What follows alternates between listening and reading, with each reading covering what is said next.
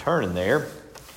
Uh, I'll go ahead and warn you, I'll probably be throughout the Bible this morning, but primarily in John, the Gospel according to John, chapter 8.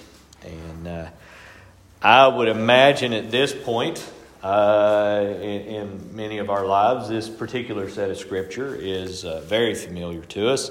Even if, you know, the calling out of the chapter might not readily ring a bell, uh, the scriptures that I'm going to read from, which are, uh, we'll start at verse 1 and read down through about uh, verse 11, uh, is the, the, the main idea, I guess, I want to get across today is about the problem of sin and how that salvation, because of sin, is a very messy and a very bloody business. Uh, you know, that, that one of the things that if you've ever studied you know other world religions and things like that you'll find that they all have some significance to blood. And you know that even in like things like voodoo and things like that they you know they place a big emphasis on blood. And christianity places a big emphasis on blood that early on when god began to tell the israelites what they could and couldn't eat one of the big things was he said, he said don't eat blood. And one of the things that he said was that is where the life is contained. And I thought about that when I read that recently about how that it was then that God also said, without the shedding of blood, there can be no remission of sin. Now, this is one of those things that for a lot of people, you know, that engage in this so called New Age Christianity or prosperity gospel or something like that, I feel like uh, knocking on their door and saying, What part of without the shedding of blood there can be no remission of sin? Do you not understand? And it's not the shedding of your own blood. It's not the shedding of your most prized animal's blood or anything like that because that's not good enough. But it was the shedding of the blood of Jesus Christ. But it was a very messy and a very bloody business, remitting sin through bloodshed. Now, here in John chapter 8, what we find is that the Pharisees, yet again, have come to Jesus when Jesus is dispensing the gospel and telling the people the good news. Uh, uh, because in the earlier part of the book, in John chapter 3, it talks about Jesus didn't come into the world to condemn the world. It was already condemned. Didn't need him for that. What it needed was that by him it might be saved. Uh, and if the Pharisees understood anything, they would have known there has to be a sinless sacrifice. Uh, it has to be the first firstborn. Uh, it has to be without spot uh, and without blemish uh, and certified good enough for its blood to be shed. And so they come to this man, the Lamb of God, which taketh away the sin of the world, and they pose a question. Now, after having been a teacher for a couple of years, I can tell you that one of the things that I notice about this uh, and, and, maybe it's just a quirk of mine, but I don't think it's common only to me. But when somebody interrupts my time in my classroom instructing my students, it annoys me. And that's putting it lightly.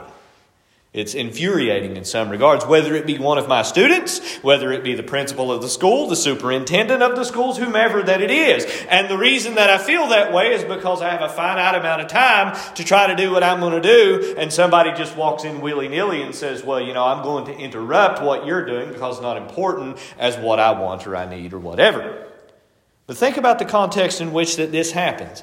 And we'll start reading at verse 1 in John chapter 8. It says, Jesus went unto the Mount of Olives. Verse 2 And early in the morning he came again into the temple, and all the people came unto him, and he sat down and he taught them that he comes here. Now, he's got a finite amount of time to physically be with the people. And he sits down and he begins to visit and to talk with them. And throughout the Gospels, you'll find that what he would do uh, is he would have compassion on them and he would provide for them during these times. Uh, but he was nourishing them with more than just uh, food for their bellies, uh, but rather food for their souls. And so he's teaching them. And then, right in the middle of this, a big procession comes in. In verse 3, it says, And the scribes and Pharisees brought unto him a woman taken in adultery, and when they had set her in the midst, they made a big show of it. Now, I can tell you right now, as a teacher, I'd have probably thrown them out of my classroom. Thanks be unto God, Jesus is more patient than what Brother Jeremiah is. So they bring in a big procession. They drag her in. They bring her up to Jesus, set her in the midst so that everybody can see. And I believe that they waited for the perfect time to cause the most disruption. And they bring her in, and it says in verse 4 they said unto him, Master, and you can just imagine the air quotes going around that, Master, this woman was taken in adultery in the very act. Audible gasp from the crowd. She's an adulterer, brought into the very midst of us. They go on, verse 5. Now, Moses in the law commanded us. Moses in the law commanded us. They'd read their Bibles, they knew the word. They knew what they were supposed to do. And it says, commanded us that such should be stoned, but what? What sayest thou?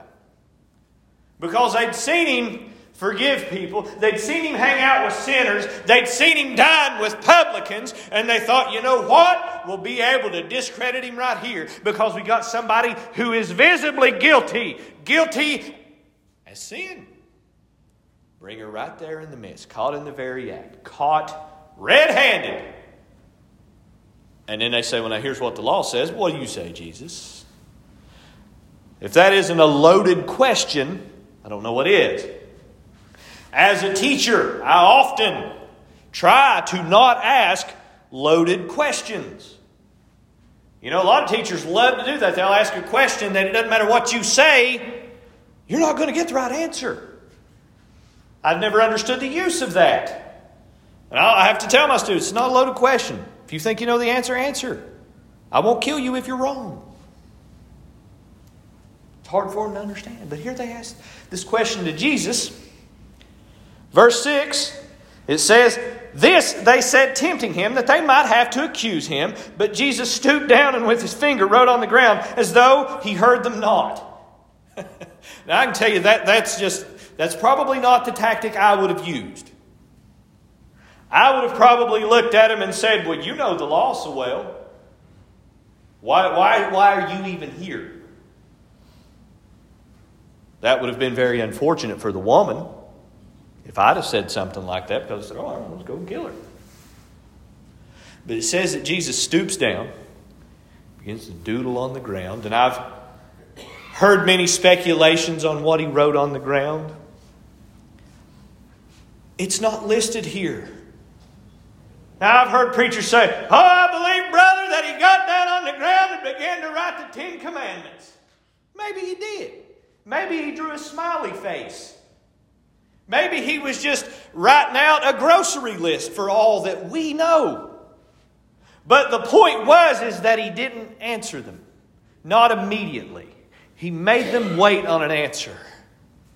So there they stand in the midst of this big crowd. Are you not entertained? Here they stand. And Jesus stoops down and starts doodling. And everybody's like, something good's coming. And then it goes on and it says in verse 7 So when they continued asking him, they kept asking, he lifted himself up and said unto them, He that is without sin among you, let him cast the first stone at her. Actually, it says first cast a stone at her, just so you don't get upset. And then he goes right back to drawing or doodling or whatever he's doing. And all of a sudden, now what my overactive imagination, what it conjures is an image of like those old procedural uh, police uh, shows, you know, where they get somebody in the interrogation room, and they, you know, the old ones that always show a big bright light right in their eyes, and they're asking them questions and everything like that. And I can just see Jesus reaching up and taking that light and going, "What?" and turning it right in their eyes, and saying, "Don't you look at yourselves." But you look at the kind of people that you are and why you're really wanting to do what you're wanting to do to this woman. Because Jesus seen the flaw in their whole ideology is that the law that they were quoting says to take both man and woman, not just the woman, to take them both. The man wasn't present. Did he get a free pass? With the Pharisees, he did. But he shouldn't have. And so he tells them this. He goes back to doodling. And it says in verse 9, And they which heard it, being convicted by their own conscience, went out one by one, beginning at the eldest, even unto the last. And Jesus was left alone, and the woman standing in the midst. You think of the scene. And I don't believe it was an insignificant amount of time that went by. Jesus doesn't answer them. He doesn't lecture them. He doesn't begin to expound upon the Ten Commandments or anything. He's drawn in the dirt or whatever. But he told them, if you're without sin, you go ahead and you cast the first stone.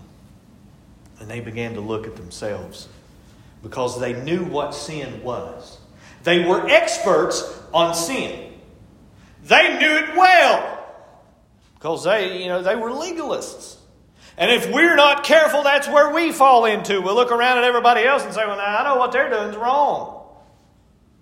Yeah. Yeah, it's really easy to see what somebody else is doing that's wrong. But a lot of times we gloss over what we're doing. And so then the oldest one of them, the one with the most seniority, John made it a point of writing that it was the eldest of them, kind of the leader. He looks at himself and realizes, I can't do that. I can't publicly assert to these people around me that I have no sin or the men with me because they know me. And he has to cut a discreet path. Now, they come in with much pomp and fanfare, but when they left, they kind of snuck out until that the scene shows that there's all these people that Jesus had been teaching, and in the midst of them is Jesus stooped down to the ground, doodling in the dirt and this adulterous woman. Her guilt, the truth of it, is never in question. She's guilty. And so then it says in verse 10 when Jesus had lifted himself and saw none but the woman, he said unto her, Woman, where are those thine accusers? Has no man condemned thee?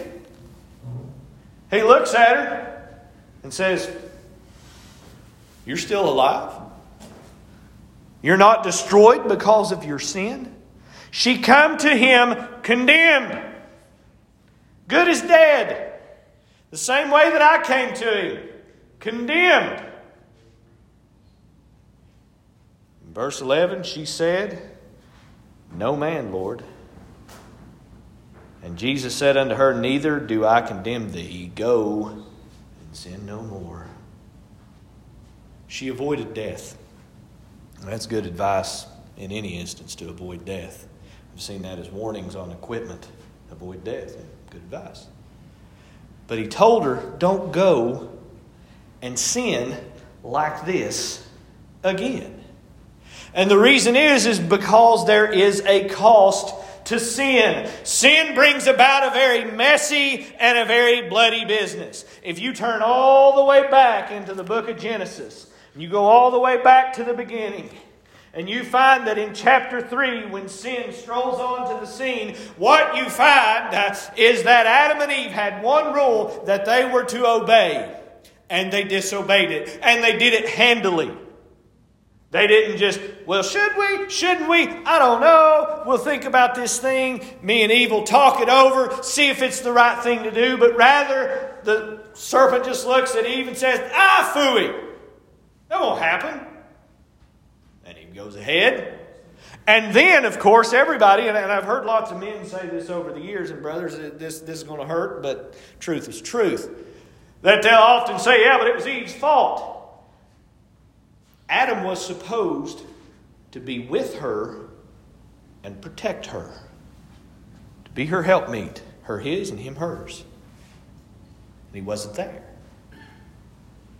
She was his responsibility, and he was hers. And then she gets him to sin. He joins her in sin. And then the first thing they do, if you were to turn there, and I'll read it for you, you don't have to turn there, but it's in Genesis 3, uh, verse 7. Right after they eat, it says, verse 7 And the eyes of them both were opened, and they saw that they were naked, and they sewed fig leaves together and made themselves aprons. Immediately they realized, oh no, something's wrong, and they tried to cover it. They tried to cover their own sin and they took plants, but plants weren't good enough. Uh, because when sin comes in, it's a bloody business. It has to be taken care of with blood. Uh, and so you'll find that after God pronounces the curse upon man, woman, and serpent, uh, and tells them that from the sweat of your face you're going to eat the ground, that the woman's going to have pain in childbirth, the serpent's not going to have legs but slither on its belly, in verse 21, it says, And unto Adam also and to his wife the Lord God made coats of skins and clothed them. Did those animals do anything wrong? Now, I'm not the over the top animal rights activist that uh, many people are nowadays, but I can tell you that senselessly and needlessly killing an animal is never a good thing. Those animals didn't sin, they did what God put them here to do. And if you remember, that at the end of all creation, God looked around at everything Adam, Eve, all of the animals, all of the plants, everything that He had created, the stars above, the waters below. He looked and saw that it was very good. Those animals were still good, they hadn't sinned. But they paid a price for Adam and Eve's sin. In order for them to be covered, they paid a price. And then, if you were to turn over into the book of Leviticus, and you say, say, whoa, Brother Jeremiah, you're getting into Leviticus again? That's like twice in a month's time. Yeah. Uh, that in the book of Leviticus, if you read just the first chapter, and I know it's a hard read, Leviticus is difficult, but you'll notice that it details out what to do about sin for the Old Testament. And it talks about if you commit this sin, bring this type of animal. Now it has to be without spot or blemish, firstlings of the flock, a male, and it has to satisfy all these criteria. And every time that it gets killed, it says the one that committed the sin has to put their hand on its head and shed its blood. It was a very messy and a very, bloody business. And it continued on that way years ago in the early part of the 2000s, whenever it was that Mel Gibson had made the movie The Passion of the Christ, and, and how that uh, I remember people talking about. It. I never went and saw it in the theater. I watched it at home. But I remember watching it uh, and, and, hearing people talk about it. I said, Oh, it's so gruesome. Uh, and all the things that it depicts and shows. Uh, it's grotesque. Why would somebody show that in that manner? Because sin is a very messy and a very bloody business. And it comes with a very, very high cost. In Leviticus, it talks about how to cut them up, how to divide them up and shedding their blood, taking the blood and putting it upon the horns of the altar. You think about that, you know, and, and, and as you all well know, I'm not a farmer. I don't like that sort of thing. I don't like dealing with animals or anything like that, but I, I've learned quite a bit about it over the years. And how that there are certain prize bulls, you know, if they have uh, just the perfect genome in order to be able to pass on and have just the healthiest cows, they're worth millions in some instances. Out there in those big farms out west and everything, that people will pay hundreds of thousands of dollars just for their bull to inseminate their cows. Now you imagine if you sinned and you had to take that million dollar bull. Because when you sin, it had to be a male without spot or blemish. The best one. Bring it. And no, you didn't even get to eat it. It wasn't like, oh, well, I got to make a sacrifice. At least we're going to eat good.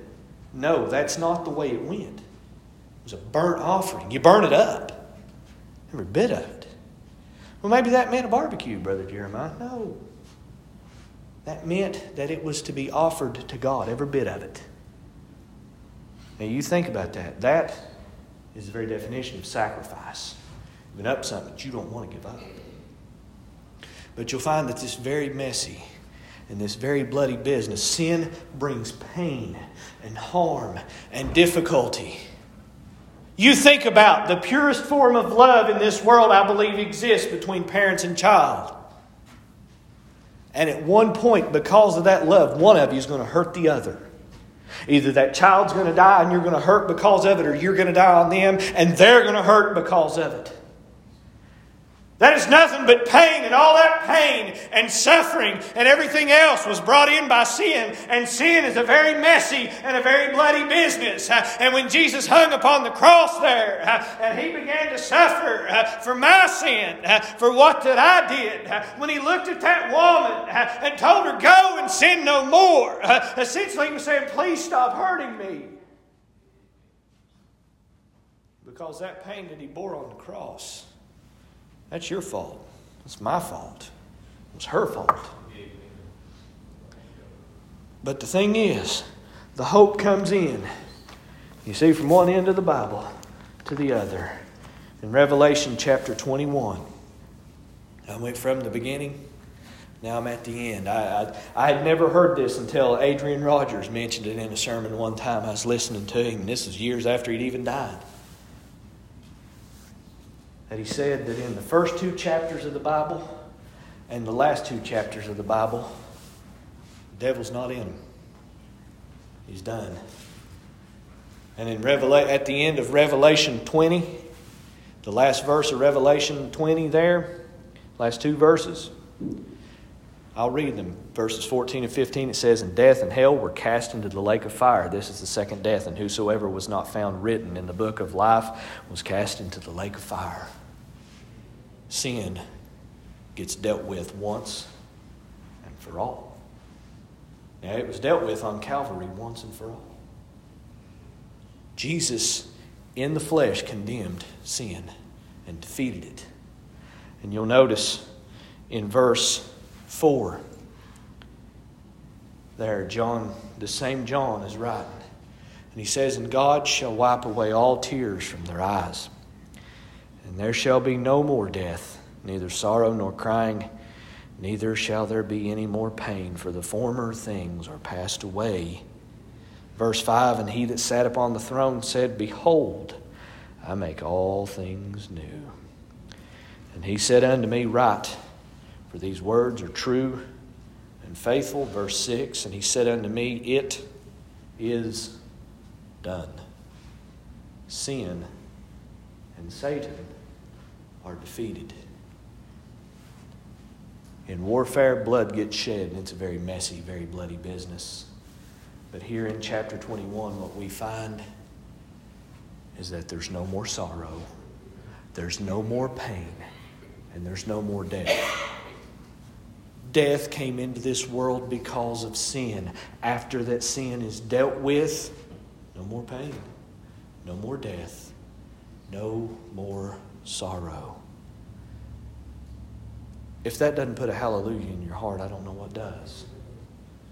Everybody is running around. I, I think during this pandemic, everybody has felt death just a little bit closer than they normally did. Everybody taking measures to protect themselves or to protect their loved ones. But imagine being in a place where death is no longer even on the table, it's not even an option. And you may say, Brother Jeremiah, though it is right now, though my body may die, in Christ yet shall I live. Though that uh, this body will know corruption, that in Jesus Christ, having shed his blood, having died upon the cross of Calvary uh, in agony and blood, uh, that he dealt with death, and though this mortal body will die, because of him I can live, because uh, of the messy, bloody business that took place on Calvary. You see, sin caused it to be necessary. It's our fault. But it was his prerogative to go to Calvary and to deal with it and to deal with sin. I can tell you it's one thing to suffer because you did something wrong yourself. There are instances where you look and say, ah, I kind of signed up for this, kind of deserve it. Jesus did nothing to deserve Calvary, just like we did nothing to deserve heaven and to deserve salvation all that we deserve is hell. You see, a lot of people want to run around and they want to discount the blood of Christ. They want to say, oh, there's another way. There's some other option. There's got to be, just because that doesn't fit with my notion of the way things really are. Well, just because you don't like it doesn't mean it's not true. The world out there, what they're looking around and they're saying is, well, uh, it's okay to believe whatever you want to believe. Well, yeah, in this life. But in the next one, there's judgment. And that's one of the things that comes up readily in this word, is that it's appointed unto man once to die. And then after this comes a judgment. You'll notice that there is a great white throne of judgment. It was talked about in the previous two chapters before the one I just read out of in chapter 21. And it talks about the judging and the condemnation of sin. But the only ones that actually end up condemned are the ones that refused Christ. They refused the blood. Because anybody that sinned, when we read in the book of Leviticus, they were free to not bring an animal to the priests. They had to choose to do it because they didn't want to get separated from God. Because you'll notice in Genesis, when Adam and Eve sinned, God had to look for them, had to call out to them. Because there was something between them and Him, and it wasn't fig leaves, it was their sin. Sin separates us from God, and the only way to reconcile it is it's going to make a mess. And like I've often preached to my children, it's better to maintain things than it is to try to fix them. Our relationship to God requires maintenance. Now, I know that there are doctrines of eternal security and all of these things out there, and I can tell you that I don't buy into that. I don't believe that a person can backslide as easily as what I've often heard, but I do believe a person can separate themselves from God. It is a covenant. Covenant has to be held up on both ends. Well, God's not going to let down, but we can. But at the same token, we have to maintain our relationship with God daily, or we'll begin to drift. We've got to make course corrections, or we'll begin to get away from Him. How does one maintain it? You already know the recipe. You're already partaking of one big component of it, failing not to assemble ourselves together in the house of the Lord. We've done that. A healthy prayer life, reading one's Bible on a regular basis. Those are big things.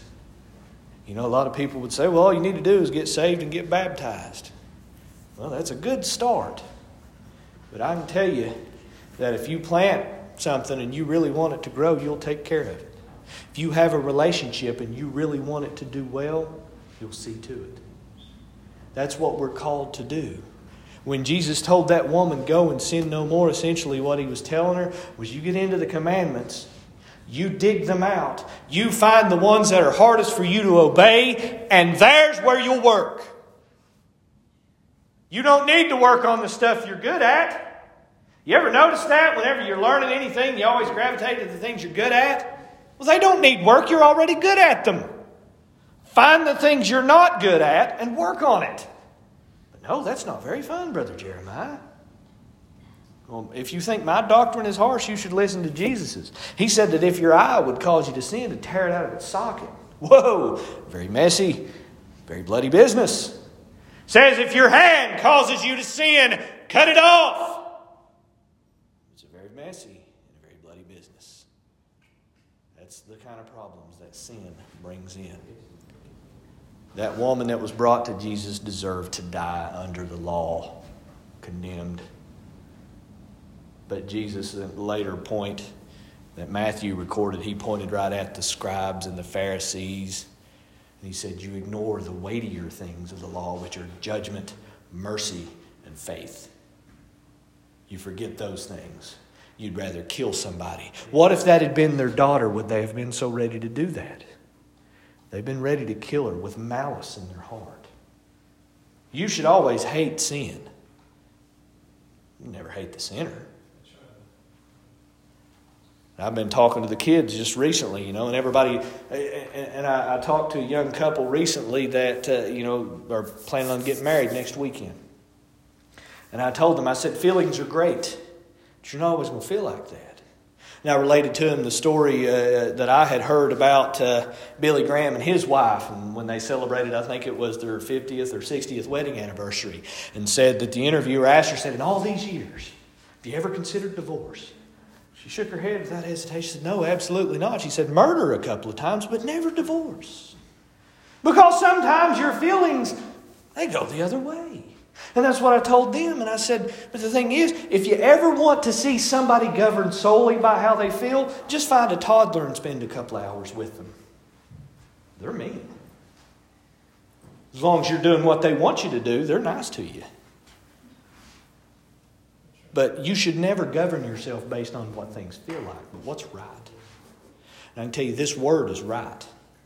Whether we like it or not, whether it makes us feel bad or feel good, whether it cuts us going this way or on the backswing, we come readily to it because the way Jesus put it is that it can divide even the body from the soul.